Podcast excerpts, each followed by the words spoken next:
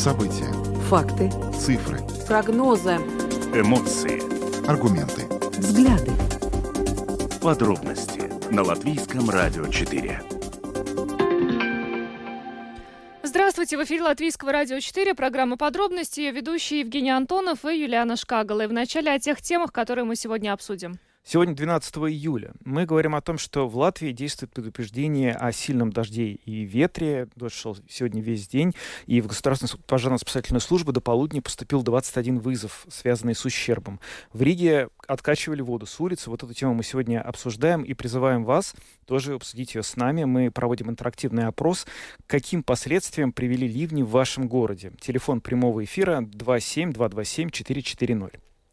Кроме того, мы расскажем о том, что более месяца на Латвию совершаются интенсивные кибератаки со стороны России. Специалисты считают, что наша страна, возможно, переживает самую мощную кибератаку в истории. Для населения, правда, эти атаки оказались почти незамеченными, так как латвийская киберструктура сумела их эффективно отразить.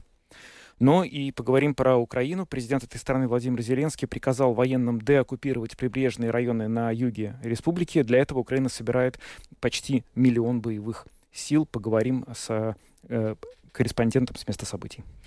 А, ну и добавлю, что видеотрансляция программы «Подробности» доступна на домашней странице Латвийского радио 4 lr4.lv, на платформе rus.lsm.lv, а также в социальной сети Facebook на странице Латвийского радио 4 и на странице платформы РусЛСМ. Слушайте записи выпусков программы «Подробности» на крупнейших подкаст-платформах. Кроме того, наши новости и программы можно слушать теперь в бесплатном мобильном приложении «Латвия с радио». Оно доступно в App Store, а также в Google Play. Ну а далее обо всем по порядку. Подробности прямо сейчас. Программа «Подробности» на Латвийском радио 4. Поговорим э, о погоде в начале нашей программы, потому что, пожалуй, сегодня это главная тема э, дня. Э, Латвию накрыли ливни, причем достаточно сильные. По крайней мере, мы не можем судить о других городах, пока вы не позвонили нам в студию. Но что касается Риги, то в первой половине дня, ну, честно говоря, как из ведра. Я сегодня, пока добралась до работы, я была мокрая насквозь, и, мне кажется, не просохла до сих пор. Все коллеги, которым пришлось пришлось ехать на работу с утра, жалуются на то, что сухими доехать не, не, не удалось просто никому. Никому. Ну и поэтому синоптики распространили желтое предупреждение и о ветре, и об осадках. Сегодня а, порывы ветра а, на побережье, в частности, прогнозировались до 20-22 метров в секунду. А, фотографии с улиц Риги, по крайней мере, которые публикуют сегодня новостные агентства, ну, достаточно впечатляют теми э, теми масштабами э, природного явления казалось бы, обычного дождя, но э, такого сильного, как сегодня. Ну и Государственная пожарно-спасательная служба, как уже э, Женя вначале ответил, э, только до обеда получила больше 20 вызовов, которые, ну, в основном были связаны с э, тем, что из-за сильного ветра э, падали деревья. Да, это все происходило на протяжении всего сегодняшнего дня, и, в общем, до какой-то степени еще будет происходить. И мы сегодня а, обсудили эту ситуацию с руководителем отдела прогнозов Латвийского центра окружающей среды геологии и метеорологии Лаурой Круминей. Нельзя сказать, что по всей Латвии идут э, настолько интенсивные дожди, как сегодня в первой половине дня да, наблюдалось именно в Риге.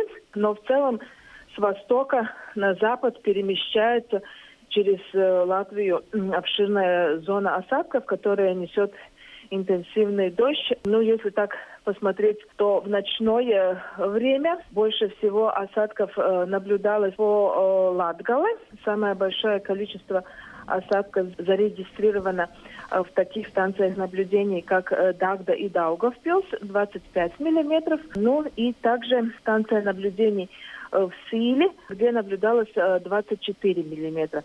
Потом в течение дня эта интенсивная зона осадков больше перемещалась э, на центральные регионы. И сейчас с 9 утра до 14 часов больше всего осадков выпало в центральных регионах. Ну, если смотреть, то это Бауска 17 миллиметров, в Риге 14 миллиметров, 14 миллиметров также наблюдалось и в Мадоне. Ну, если смотреть Ригу, то, что выпало за ночные часы и сейчас первую половину дня, то в целом уже количество осадков приближается к 30 миллиметров. И именно были часы в первой половине дня, когда в Риге за один час выпало даже больше, чем 8 миллиметров. Ну, это такой, ну, довольно интенсивный, да, дождь, который, ну, еще продолжается. Сейчас уже в центральных регионах, именно в Риге, интенсивность дождя уменьшилась, но есть вероятность, что в вечерние часы еще будут проходить э, облака, которые также еще будут нести интенсивный дождь, но все-таки в целом уже не такой интенсивный, как именно было в первой половине дня. То есть все самое страшное уже, можно сказать, э, позади и, и прошло через территорию Латвии? Э, ну, в целом, может быть, нельзя говорить, что все уже прошло, потому что ну, вот этот циклон, который нам принес эту большую зону облачности и осадков, он очень стационарный, малоподвижный, и осадки, связанные с этим циклоном в Латвии, будут продолжаться также еще и в ближайшие сутки. Но единственное, что эта зона с восточных и центральных регионов больше отойдет на западные регионы, в Курзаме, на Курзаме, и в ночное время именно уже э, в Курзаме, и также завтра днем тоже в этом регионе в отдельных местах будет наблюдаться ну, такие продолжительный дождь и также временами довольно интенсивный. И здесь именно завтра будет наблюдаться самое большое количество осадков, ну, что будет где-то, э, можно будет сравнить с тем, что уже сегодня наблюдалось по восточным и центральным регионам Латвии. А скажите, а вот э, те цифры, которые вы упоминали, э, количество выпавших осадков, можно ли говорить, что в каком-то регионе нашей страны выпало, скажем, недельная или месячная норма? В целом не можем говорить, что за один день, например, выпала месячная норма. Нет, настолько интенсивных осадков не было. Ну, наверное, еще у многих в память э, середина июня, когда наблюдались очень интенсивные осадки. В этой ситуации такое количество осадков не наблюдается. Но это где-то можно сравнивать с э, одной третьей до половины э, месячной нормы, но пока что это количество не было еще больше этого. Поэтому, конечно, и последствия этих э, дождей не будут настолько ну, такие существенные, как это наблюдалось в середине июня, когда у нас шли такие продолжительные и очень интенсивные дожди. На этот раз мы можем говорить просто интенсивные дожди. Скажите, а вся неделя будет такой дождливой и пасмурной? В целом можем говорить, что неделя будет дождливая, и остальные дни этой недели также. Каждый день, ну, можно сказать, на большей части территории будут проходить э, дожди дожди. В течение рабочей недели в отдельных местах также дождь будет еще и сильный. В выходные дни э, интенсивность осадков уменьшится и уже не будет наблюдаться такое большое количество осадков. Ну и тогда, скорее всего, что на следующей неделе, в первой половине следующей недели, атмосферное давление в нашем регионе повысится, и осадки, ну, уже будут совсем такие локальные, и если сравнивать с этой неделей, малосущественные. Но пока ничто не свидетельствует о том, что в Латвии установится такая же жара, как полторы недели назад. В целом говоря, нет э, о такой волне жары пока что говорить не можем. За этой зоной осадков в наш регион поступает более теплая воздушная масса, и завтра днем по востоку столбик термометра поднимется выше отметки плюс 20 градусов, достигая даже плюс 25 градусов. Ну, такая температура, которая уже несколько дней, может быть, не наблюдалась. Но после этого все-таки с северными ветрами к нам поступит более прохладная воздушная масса. И в конце рабочей недели и также в выходные дни надо сказать, что максимальная температура днем даже будет ниже плюс 20 градусов. Ну, такое довольно прохладные дни. Более теплая воздушная масса в наш регион, скорее всего, поступит э, в начале следующей недели, когда я уже говорила, что осадков будет меньше, и мы все-таки почувствуем такое опять э, летнее тепло но это будет как э, чуть-чуть коснется нас э, жара волны, которая будет наблюдаться по западным и центральным регионам Латвии. Э, ну, сейчас еще совсем говорить о продолжительности вот такой вот очень теплой или, может быть, отдельных жарких дней. Пока что рано будем уточнять еще более свежими прогнозами в течение этой недели и в начале следующей недели. Но да, по крайней мере, более теплые дни в начале следующей недели ожидается у нас. Угу. Такое чувство, что лето закончилось у нас уже с той жарой, которая ушла полторы недели назад. Ну, нельзя говорить, что, может быть, э, совсем закончилось, но да, июль нам э, пока что не обещает, ну, такой по-настоящему летней жары, какую мы пережили э, еще в июне, и, ну, вероятность того, что такие жаркие дни будут у нас наблюдаться, это скорее только, может быть, самый конец июля и тогда уже август. Ну, август все-таки у нас тоже еще летний месяц, поэтому говорить, что совсем лето закончилось у нас э, нельзя. Но в целом, да, вероятность не очень большая. Лаура Круменя, руководитель отдела прогнозов Латвийского метеоцентра, рассказала о погоде на а, ближайшую неделю. Ну, мне только не понравилась а, фраза о том, что лето у нас не совсем закончилось, но все-таки пока выглядит, что в июле его не будет, но у нас остается еще август, поэтому... Да, остается август, и будем в любом случае надеяться, что такой жары, которая стояла, все-таки больше не придет, потому что ее выносить лично, ну, не знаю, мне, может быть, кому-то еще тоже гораздо сложнее, чем короткие периоды дождей. Ну, в общем, в любом случае, сегодняшний день стал испытанием не только для различных э, спасательных служб, но и для Рижского самоуправления, которое на протяжении всего дня пыталось устранить вот последствия этих дождей, которые вылились на столицу. И это было, э, работало 10 насосов, которые откачивали воду, и о том, как это все происходило, и насколько вообще Рига в нынешней своей ситуации, она готова вот, бороться к, с такими проявлениями стихии. Мы сегодня поговорили с директором, с исполняющим обязанности директора департамента сообщений Рижской думы Янисом Вайвацем. Насколько большим испытанием для городского хозяйства стал вот этот вот дождь, ливень, который прошел? В данном моменте мы хотели бы говорить, что он, э, конечно, оставляет свои последствия, но в данном моменте дождь идет довольно продлительно, но он не очень интенсивный. Из-за этого э, системы ливневки довольно хорошо исправляются с ситуацией в городе.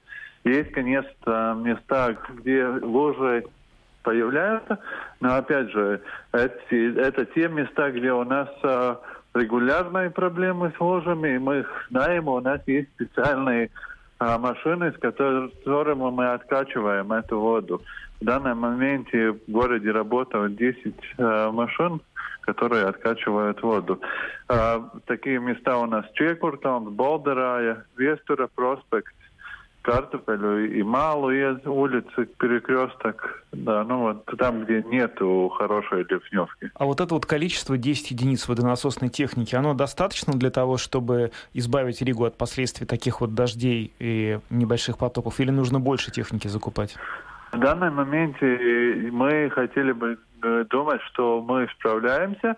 В данном моменте нет больших жалоб насчет э, больших лож. Оперативные службы работают и, и откачивают воду, и на каждый звонок реагируют.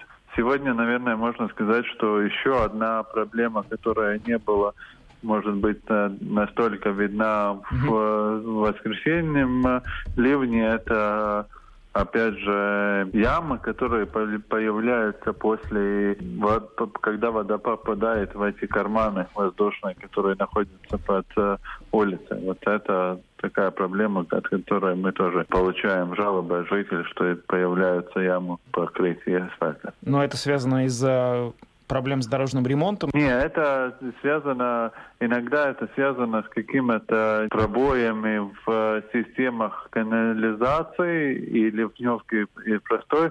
Иногда это связано с другими факторами, например, погребы или что-то такое в городе, где раньше вода, уход... грунт уходил, и в данном моменте под, под подкрытием находилась, находился карман воздуха, и, и в данном моменте в ливне он просто iekrīt земē, veidos iegrūmus. Довольно давно говорят о том, что состояние ливневой канализации в Риге не очень хорошее, и с этим связаны вот э, проблемы с дорожным полотном, затопляют дороги, когда происходит большой дождь. Э, что-то в этом смысле меняется в городе? Есть ли какие-то планы по Э, ремонта ливневой канализации или по прокладке новой, что могло бы избавить город от этих проблем? Да, у нас есть некоторые проекты, которые уже готовы или есть в планах. Мы ежегодно делаем ремонты локальные канализации. У нас есть готовый проект, например, парного с улицы ливновый коллектор. Мы, у нас в планах есть коллектор Сириус, который между Тейкой и Чекуркалном, это магистральный коллектор, который в данный моменте Э, не хватает в городе. И мы, когда строим э, или переделаем э, ремонт улиц, мы пробуем менять и системы ливневки. Какую часть вот этих ливневок еще необходимо заменить в Риге, чтобы эти проблемы полностью ушли в прошлое? Если мы говорим насчет воскресенья, тогда мы говорим о дожде, который был очень короткий момент и очень большое количество воды. А, насчет таких дождей, я думаю, что Рига не будет в данном моменте делать какие-то улучшения просто из-за того, что это экономически не обосновано. Содержать э, систему, которая нужна на один или два дня раз или в два раза в год. Потому что, ну, если строить тогда очень огромные коллекторы, они и в содержании очень дорогие. Если мы говорим насчет дождя, какой сегодня, тогда я хотел бы сказать, что у нас а, есть а, некоторые места, которые мы знаем. Это локальные улучшения. Мы будем и в этом году делать а, небольшие проектировочные работы насчет улучшения конкретных мест и, как я сказал, ну, это работа насчет магистральных э, коллекторов, которая еще впереди. Ну, это был Янис Вайвац, исполняющий обязанности директора департамента сообщения Рижской думы. Он рассказал нам про то, как Рига борется с затоплениями улиц. Ну а мы обращаемся сегодня к вам. Каким последствиям привели ливни в вашем городе? Звоните прямо сейчас а, в нашу студию. Телефон прямого эфира 67-227-440. Мы знаем а, со слов а, представителей метеоцентра, что ну так неплохо сегодня поливало а, в Латгалии, ну и также в других регионах страны. А, фотографий в соцсетях полно. Звоните, пожалуйста, и а, рассказывайте, как э, это этот день вы в условиях вот этих интенсивных а, ливней провели, и самое главное, каким последствиям это привело конкретно в вашем городе и регионе. Еще раз напоминаю, 67-227-440, телефон прямого эфира. Да, ну а по словам директора департамента сообщения Рижской думы, на самом деле ситуация в Риге выглядит так, что к нынешним вот э, к подтоплениям такого размера, объема, как был сегодня, город вполне готов и с ними может справиться достаточно оперативно и хорошо. Но если же происходит такое э, стихийное бедствие, как было в воскресенье, когда за очень короткий период времени выливается огромное количество воды, Рига к этому не может быть готова, видимо, не будет готова никогда, потому что просто это очень дорого. И вот когда мы видим какие-то страшные кадры огромных луж, что их никто не может из них, э, из-за них выйти из транспорта или войти в машину, это, к сожалению, видимо, неизбежная плата за то, что мы не можем строить систему ливневой локализации расчете на то, что здесь постоянно каждый раз будет потоп. Ее строят все-таки в расчете на какую-то разумную нагрузку, э, которую она и должна выдерживать.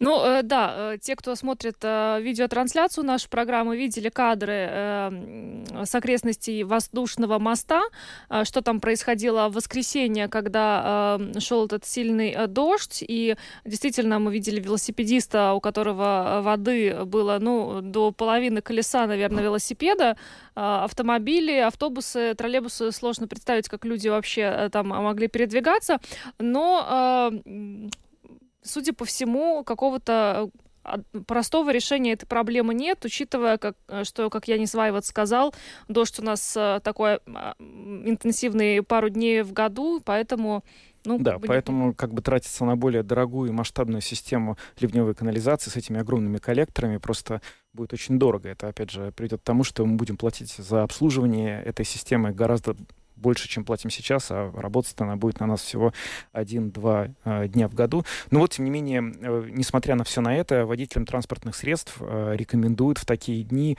действовать и двигаться с особенной осторожностью, выбирать скорость движения, которая бы соответствовала погодным условиям, заботиться о безопасности пешеходов, соблюдать соответствующие интервалы и не разбрызгивать воду, соблюдать дистанцию с впереди идущими водителями, не совершать резких маневров. Это, в общем, конечно, ситуация касается всех пешеходов, которые ненароком оказались рядом с тем местом, где едет машина по большой луже. Интересно, кстати, как на электросамокате в такую погоду передвигаться? Я не видел, на самом деле, людей, которые... Я видела сегодня, да, Ну, утром. Нам нужен такой человек, э, нам нужен человек такой в интерактив. Пожалуйста, звоните нам э, в прямой эфир и расскажите про ваш опыт э, пр- противостояния рижской или не рижской, латвийской стихии. Каким последствиям привели ливни в вашем городе? Мы ждем вас, ваши звонки. Телефон прямого эфира 67227-440. Ну, судя по всему, никаких последствий пока не было. Ну или те, кто столкнулся с ними, уже не может набрать телефонный номер. Нет, я надеюсь, что конечно. не все так. Да. А, Кстати, э, что касается Риги, жители просят сообщать о больших лужах в Центр управления движением Рижской думы по телефону 830 э, 3600 830 э, 3600. Есть у нас звонок. Здравствуйте, слушаем вас. Добрый вечер. Здравствуйте. Так я по поводу этих э, ливневых канализаций. Их надо просто чистить. Мгм. Самое главное, я почему это знаю, э, у нас постоянно на, э, на Марского э, самое заливала, э, лужа стояла, как море-океан.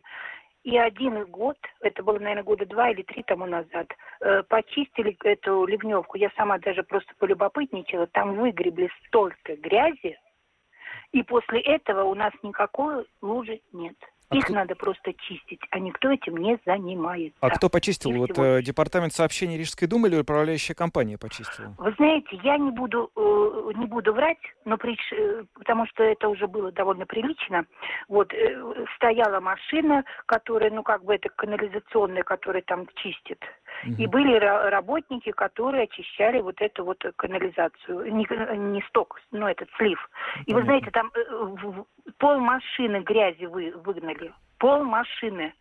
Пол машины. Так что Это много. да, пол машины вот этой вот черной грязи вытащили. Правильно, а сейчас я вот проходила мимо, опять смотрю, э, самое, там листья, вот это весь мусор, который опять по чуть-чуть прикрыла канализацию. Правильно, это листва куда пойдет? Опять в эту канализацию. И опять будет потоп. Но сейчас, когда надо, просто надо чистить и всего лишь, и будет все нормально. А у нас этим никто не занимается.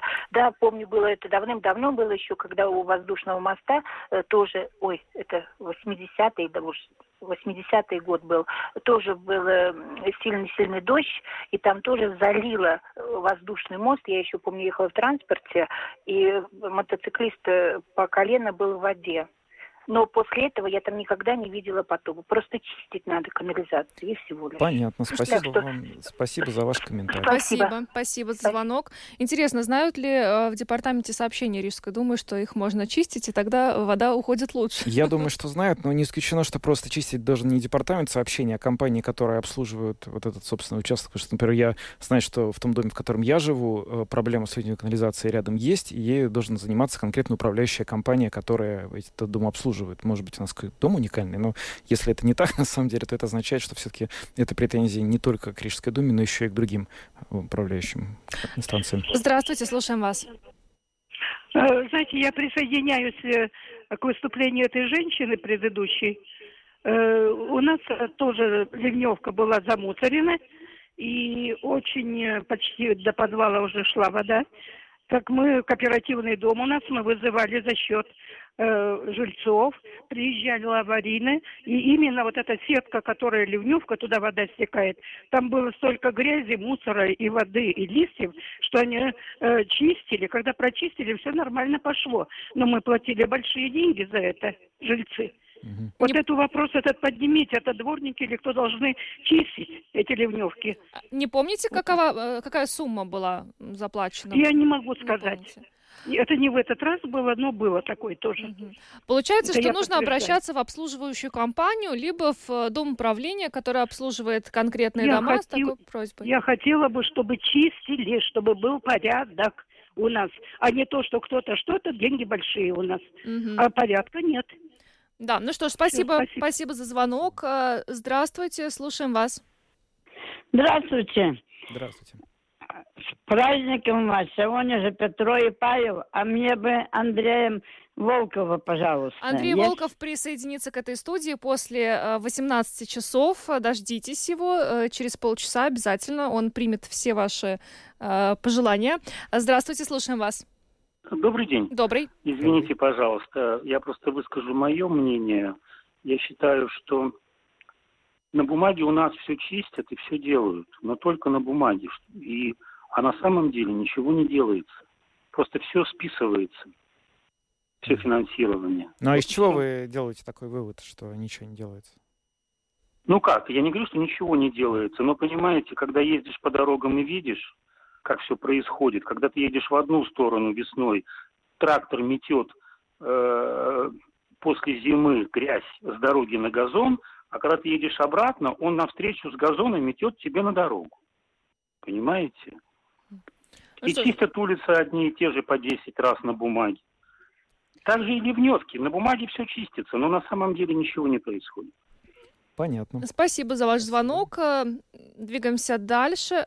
А, ну вот я не успела поднять, к сожалению. Э, напоминаю, 67-227-440, телефон прямого эфира. У нас еще есть время принять а, несколько звонков. И сегодня мы задаем вам вопрос, каким последствиям привели э, ливни в вашем городе? Или, может быть, наблюдаются какие-то проблемы? Вот, кстати, женщина, последняя, которая звонила, поделилась э, ну, достаточно полезной информацией, потому что э, действительно, если, э, ну, по крайней мере, во дворе многоквартирного дома существует такая проблема, не уходит вода, нужно пытаться достучаться до домоуправления или обслуживающей компании для того, чтобы это сделали. Но другой вопрос, сколько это стоит, и кто за это будет платить? Ну, это, да, может быть, частью проблемы, что вот решение этих вопросов очень сложно из-за того, что разная сфера ответственности у нас и за дороги, и за дворы, и за ямы.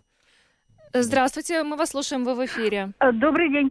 Э, я э, тоже хотела бы присоединиться к двум дамам, которые выступали передо мной именно по вопросу ливневок. И точно так же улица Даугавпилс – очевидный пример, который мы видели своими глазами и не один год, когда ливневки забиты. Песок, который посыпают на брусчатку, на, на дороге, это все потом дождем и всем чем, они же не убирают это ничего с проезжей части, и это все забивается туда. Эта вода оттуда, когда если дождь идет, она с грязью, с вонью, черная, фонтаном бьет. Просто. И все проходят мимо. Все службы рядом. И муниципальная полиция приезжает. Все, все это видели. Никто никакой реакции. Но когда дело дошло, что э, дом 97-й застали затоплять подвалы, там вода была, ну, до первого этажа, глубокий подвал был. И тогда, да, приехала машина, все прочистили конкретно под напором. Столько этого вытекло оттуда грязи, оказывается, можно просто почистить, и все будет функционировать. А когда идет дождь, даже не такой уж очень большой, зайти в трамвай, на, прямо на трамвайной остановке ты не можешь зайти. Тебе мало того, что ты стоишь на остановке и ждешь трамвай, этот запах, э, который из, из ливневки идет тухлятиной, да. Это все нужно, это все нужно было, как бы, вот, все люди. Я думаю, что очень много кто кто пользуется седьмым трамваем на этой остановке, на Долгоплюс улице, прямо на трамвайной остановке вот это вот все безобразие происходит. Запах страшнейший был, все, било фонтаном, грязь это плавала, лужи, в трамвай не зайти. Если ты в босоножках и летом, то у тебя потом, ну, как от бомжа пахнет. Ну, понятно. понятно. общем, будем надеяться, что Спасибо те, кто за ваш звонок. этими вопросами, нас услышат. И... Надеемся, что кто-то сегодня из Рижской думы нас слушает, потому что вот, да. очевидно, проблема э, вырисовывается вырисовывается проблема с ливневками. Люди знают, что их нужно почистить, и э, есть уже опыт, который... Да, но есть, с другой стороны, я не думаю, что и в Рижской думе тоже знают, что нужно чистить эти ливневки. Это, по идее, как бы какая-то известная информация. И, вероятно, если это все-таки, может быть, не делается так часто, может быть, дело не только в этом, я так осторожно скажу. Э, еще звонок один примем, успеваем. Здравствуйте, слушаем вас. Здравствуйте. Здравствуйте. Я хотела бы рассказать вам э, такую вещь, что, конечно, ливнями и затопление дорог это одно дело, но когда ездят э, велосипедисты, скутеры и все, кто может ездить, очень опасно. Они сбивают э, людей, пожилых и детей, и на это никто не обращает внимания. И мой звонок, конечно, это без толку, но я все-таки позвонила. Угу. Спасибо. Спасибо за звонок. Спасибо. Ну, на это ну... обращают внимание как раз. И у нас сегодня даже буквально на радио был по этому поводу большая программа, посвященная этой теме. И мы в нашей программе тоже обращали внимание. Да, ну, э, что касается э, безопасности дорожного движения, то э, нужно соблюдать ее не только э, в хорошую погоду, но особенно, когда идут такие ливни. Ну, примем еще один звонок, потому что у нас очень, очень много, да? Э, здравствуйте, вы в эфире. Здравствуйте, мы вас слушаем. Говорите, ну, пожалуйста. Не, не знаю, что-то что-то не что получилось не, у нас. Не а, ладно, двигаемся дальше. Спасибо всем, кто принял сегодня участие в нашем интерактиве. Главное, что мы э, выяснили, какая самая больная э, тема у нас это ливневки, которые нужно чистить, из-за которых э, появляются проблемы как раз вот в такую погоду. Э, будем надеяться, что эта проблема как-то будет решаться, но очень интересный момент все-таки, кто должен обращаться в Дом управления, в обслуживающую компанию, то есть это должны э, муниципальные службы как- как-то контролировать, или э, жильцы могут позвонить, сообщить о проблеме. Ну, здесь нужно еще разобраться. Да, да миллион вопросов. На самом деле, вот почти все, что связано с управлением домами в Риге, по крайней мере, это очень сложно, неоднозначно, и как-то нет простых ответов на, казалось бы, очевидные вопросы. Уже не раз сам с этим сталкивался.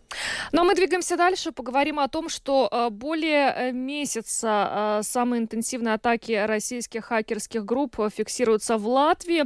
Об этом неоднократно э, заявляли и в организации ЦЕРТ ЛВ, и ЦЕРТ, и даже э, и также об этом говорил директор Центра стратегической коммуникации над Стратком Янис Сарц. Кроме того, по словам Сарца, возможно, Латвия сейчас э, переживает мощнейшие кибератаки в истории. Да, ну и вот сегодня руководитель Центра передового опыта НАТО в области стратегических коммуникаций Стратком Янис Сарц прокомментировал эту ситуацию в программе подробности. Буквально на днях э, в одном из интервью вы сказали, что Латвия переживает сейчас, возможно, самую мощную кибератаку в истории. И заместитель руководителя Центра по предотвращению инцидентов э, безопасности информационных технологий ЦЕРТ Варри Стейвенс ранее э, сказал, что, возможно, намерение Латвии снести памятник в Пардаугове привлекло внимание российской хакерской группы. Но, как вам кажется, все-таки вот это намерение, это поддержка Латвии Украине или, возможно, приближающая надвигающиеся э, парламентские выборы стали причиной вот такой мощной кибератаки на нашу страну? Ну, я не буду спекулировать, которые из этих причин. Все из них могли бы быть э, причиной того, что э, начались эти э, кибератаки. Но с моей точки зрения самое главное, что Латвия, в принципе, выстояла эти атаки, и большинство населения даже и не заметило, что ну, они происходят более уже чем месяц. Так что, ну, да, может любая из этих трех причин быть поводом.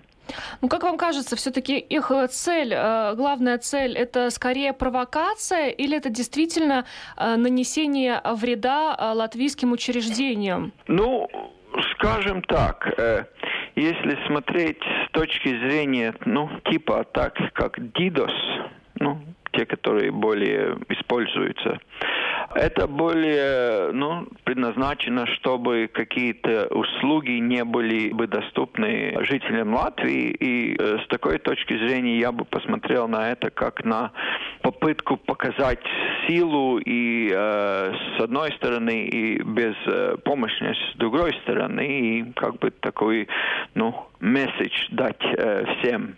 Но не удается такой месседж э, подать, что, я думаю, очень ну, хорошо. Да, безусловно. И вы уже сказали, что инфраструктура нашей страны в этой ситуации зарекомендовала себя очень достойно. Но, тем не менее, есть ли какие-то риски, что все-таки эти кибератаки, которые осуществлялись э, на протяжении последнего месяца на нашу страну, это еще ну, не вся, скажем, мощь, которую э, эти хакерские группы могут э, демонстрировать по отношению к нашей стране. И впереди, возможно, еще что-то более э, серьезное. А, ну, скажем так, с идеей, скажем, киберзащиты надо всегда быть готовыми к сюрпризам. Но большинство возможных способов атак уже для нас знакомы, мы знаем, инфраструктура для этого подготовлена, как мы видим, люди тоже были готовы. Но, конечно, всегда может быть случай, когда что-то пройдет через э, все эти защитные слои, что-то, ну, скажем так, произойдет. К этому всегда нужно быть готовым. Но ну, э, с точки зрения усилий надо будет намного более приложить усилий, чтобы с их стороны, чтобы хоть что-то бы сработало. Э, завтра в Латвии начинается подача списков перед выборами в парламент, и выборы уже тоже совсем скоро. Есть ли, на ваш взгляд, здесь риски э, вмешательства в процесс выборов со стороны российских властей, со стороны хакерских групп? Ну, смотрите, у нас же выборы и, и методология выборов довольно-таки, ну, старомодная. И поэтому то, как можно с киберметодами повлиять, в принципе, нету. Так что наши выборы в этом и отличаются, что на них как таковых повлиять с, с кибер точки зрения очень-очень сложно, и те места, где есть какие-то, э, ну, скажем так, дигитальные решения, эти не критичны, чтобы, ну, скажем так, для, для выборов самих и для все, что важно для выборов. Так что это, конечно, что-то, что мы уже знаем, ну, не первый год. Получается, что хорошо, э, что Латвия не поспешила вводить какие-то э, современные системы, в том числе подсчета голосов, да, потому что на старомодные с точки зрения киберпространства невозможно повлиять? Ну да, ну, как мы видели, многие годы была эта большая дебата, надо ли переходить на выборы или нет. И я всегда помню, что все эксперты по киберзащите говорили, что лучше не надо, потому что более безопасно остаться у менее дигитальных э, способов. И, наверное, в этот э, момент мы можем говорить, что они оказались правы. Ну хорошо, а с точки зрения а, российской пропаганды, ожидаете ли вы каких-то провокаций перед выборами? Ну, это до, до выборов еще далеко. Это будет зависеть от того, какая будет ситуация в то время, что еще будет происходить. Э, ну, как мы видели у российской пропаганды, время на, на, на Латвию или Балтийские страны сейчас очень мало только в контексте с Украиной или, ну вот, например, если Литва там что-то решила, а так по себе очень мало. Ну, будем смотреть. Надо быть готовым, но не надо быть пугливыми. Янис Сарц, руководитель Центра передового опыта НАТО в области стратегических коммуникаций Стратком, рассказал нам о тех э, кибератаках, которые Латвия сейчас э, переживает со стороны России. Но э, самое главное, что вся инфраструктура, которая в Латвии имеется, справляется пока с этими кибератаками, но, тем не менее, как Янис Сарц признает, нужно быть готовыми ко всему. Но еще такой один очень интересный момент, который касается системы проведения выборов в Латвии – Оказывается, что она настолько старомодна, что э, в принципе, хакерские атаки ей не грозят, потому что там просто не на что... Свалить ее просто электронными методами невозможно. Наверное, это хорошо в каком-то смысле.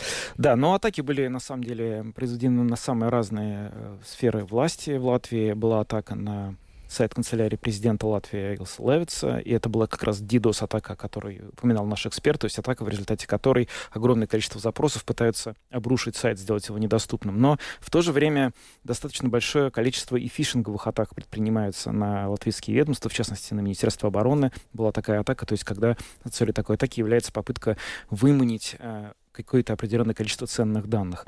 Такая же проблема происходит сейчас, между прочим, и в соседней Литве, где тоже на протяжении трех недель не снижается количество кибератак на различные органы власти. Но вот литовские чиновники тоже утверждают, что со всеми такими атаками они довольно эффективно справляются.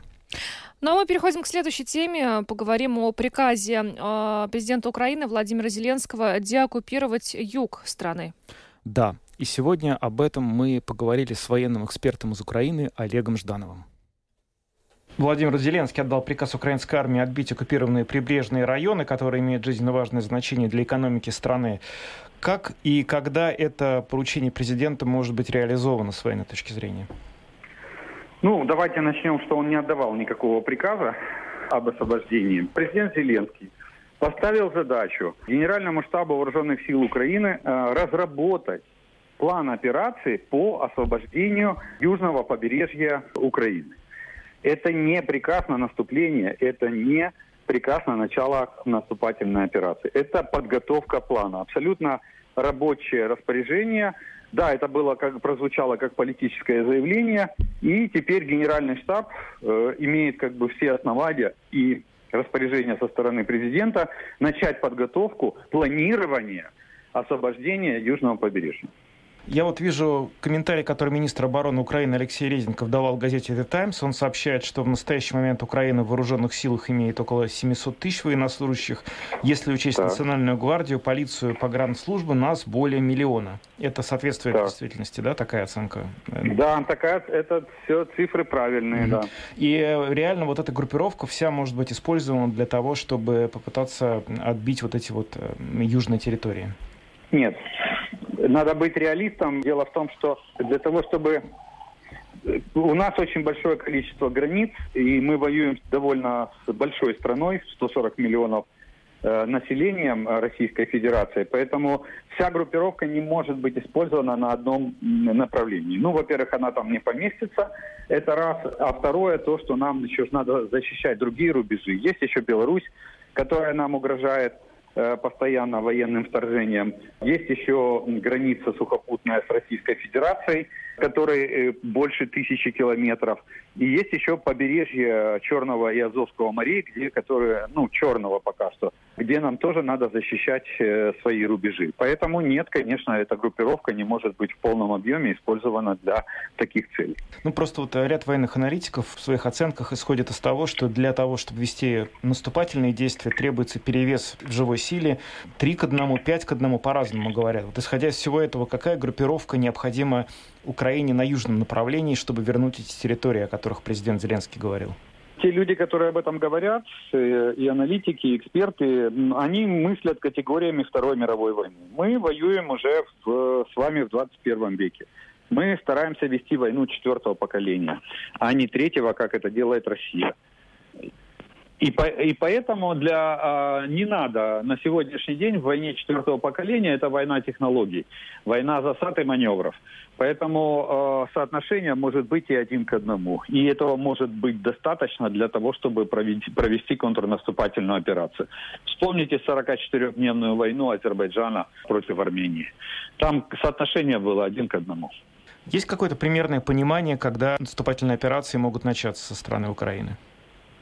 Ну, это, это, наверное, вопрос больше к нашим партнерам, в первую очередь к Соединенным Штатам. Дело в том, что по, вы же видите, по личному составу мы, в принципе, укомплектованы и готовы э, к проведению контрнаступательной операции. У нас э, проблема с э, поставками вооружений и с их количеством. И как только западные страны-партнеры нам дадут необходимое количество вооружения, а мы об этом им сообщили, они все прекрасно знают, э, сколько и чего нам надо – потому что и даже каждый месяц мы это дело уточняем и пересогласовываем в рамках конференции э, в формате «Рамштайн». Вот. Э, как только нам придет все необходимое, да, мы будем говорить о том, что мы готовы к проведению контрнаступательной операции. Какие конкретно виды вооружений или какое количество требуется поставить Украине, чтобы она могла эти операции эффективно провести? Количество вооружений вам сегодня никто не скажет. Это как бы это относится к категории военной тайны. Вот. А что касается вида вооружения, то на сегодняшний день нам надо все виды вооружений. Почему? Потому что мы же полностью переходим на западные образцы вооружений. Все, возможность приобретения э, вооружений постсоветского периода, она, она у нас просто закончилась, э, потому как единственным в мире производителем постсоветских образцов вооружения является Российская Федерация. Естественно, сегодня покупать оружие в России нет никакой возможности. Поэтому мы полностью перевооружаемся начиная там от пистолетного патрона, заканчивая э, танками и самолетами, полностью будем перевооружаться на западные образцы. А о поставках самолетов в этих переговорах тоже идет речь? Да, вопрос авиации тоже обсуждается. Это, еще раз говорю, э, мы обсуждаем все виды вооружений. Нам надо все. Мы, мы перестраиваем нашу армию, полностью переходим на западные образцы. Поэтому на сегодняшний день нас интересуют все виды вооружений. Единственное, что есть приоритетные виды, но вот в том числе, кстати, авиация, она относится к приоритетам, чтобы нам ее дали э, как можно быстрее, хотя бы небольшое количество для того, чтобы мы могли начинать э, наступательные операции проводить. А, а в основном, конечно же, это тяжелое вооружение. Танки, это артиллерия, это бронетехника, потому что без брони никто, э, никто не сможет проводить наступательные действия. Ну и это самое главное, это высокоточное, э, а еще и высокоточное оружие. Ну это, в принципе, наверное, один из приоритетов, потому что, видите, чем высокотехнологичнее оружие, чем оно точнее, тем легче. И вот эта высокотехнологичность и точность этого вооружения, она и нивелирует преимущество. За последнюю неделю, наверное, было нанесено очень много точных ударов по находившимся в тылу Более 30. Да, базам а, и складам вооружений российским. Насколько вот эти все действия, на взгляд ваш, повлияют на наступательный потенциал России, замедлят ее наступление или вообще, может быть, где-то остановят на каких-то участках фронта? Очень сильно повлияет, потому что если нет снарядов, то стрелять нечем. А именно, именно к, такому, э, к такому уровню обеспечения мы ведем российскую армию. Вот эти более 30 ударов за последние 10 дней, они на это и направлены. Э, обескровить э, передовые части, лишить их логистики лишить их системы управления. Мы по складам и по пунктам управления объем. И войска остаются деморализованные без боеприпасов. Вспомните, что делали российские солдаты в первый период войны, когда у них заканчивалось топливо. Они бросали технику и убегали. Расчет на то, что сейчас солдаты будут действовать таким же образом? Расчет на то, что нечем воевать будет. Вот на что расчет главный мы выбиваем, мы вот этими ударами высокоточными выбиваем две главных составляющих обеспечения ведения боевых действий. Мы выбиваем э, наличие боеприпасов и, на, и систему военного управления. Без системы управления солдат не знает, что ему делать, и командир младший не, не понимает э, своей роли и места в этом бою. А логистика, отсутствие боеприпасов, топлива и продовольствия. Ну и кто будет воевать? Чем? Да. Это был наш эксперт Олег Жданов из Киева, который рассказал про то, как вот видится с точки зрения, с его точки зрения возможности для Украины перейти в наступление на южной части и отвоевать южные регионы, которые сейчас э, захвачены Россией, фактически захвачены практически с первых дней войны. Ну а мы на этом завершаем программу подробности. С вами были Евгений Антонов и Юлиана Шкагла. Звукооператор Регина Безня, видеооператор Роман Жуков. Всем хорошего вечера. Встретимся завтра. До свидания.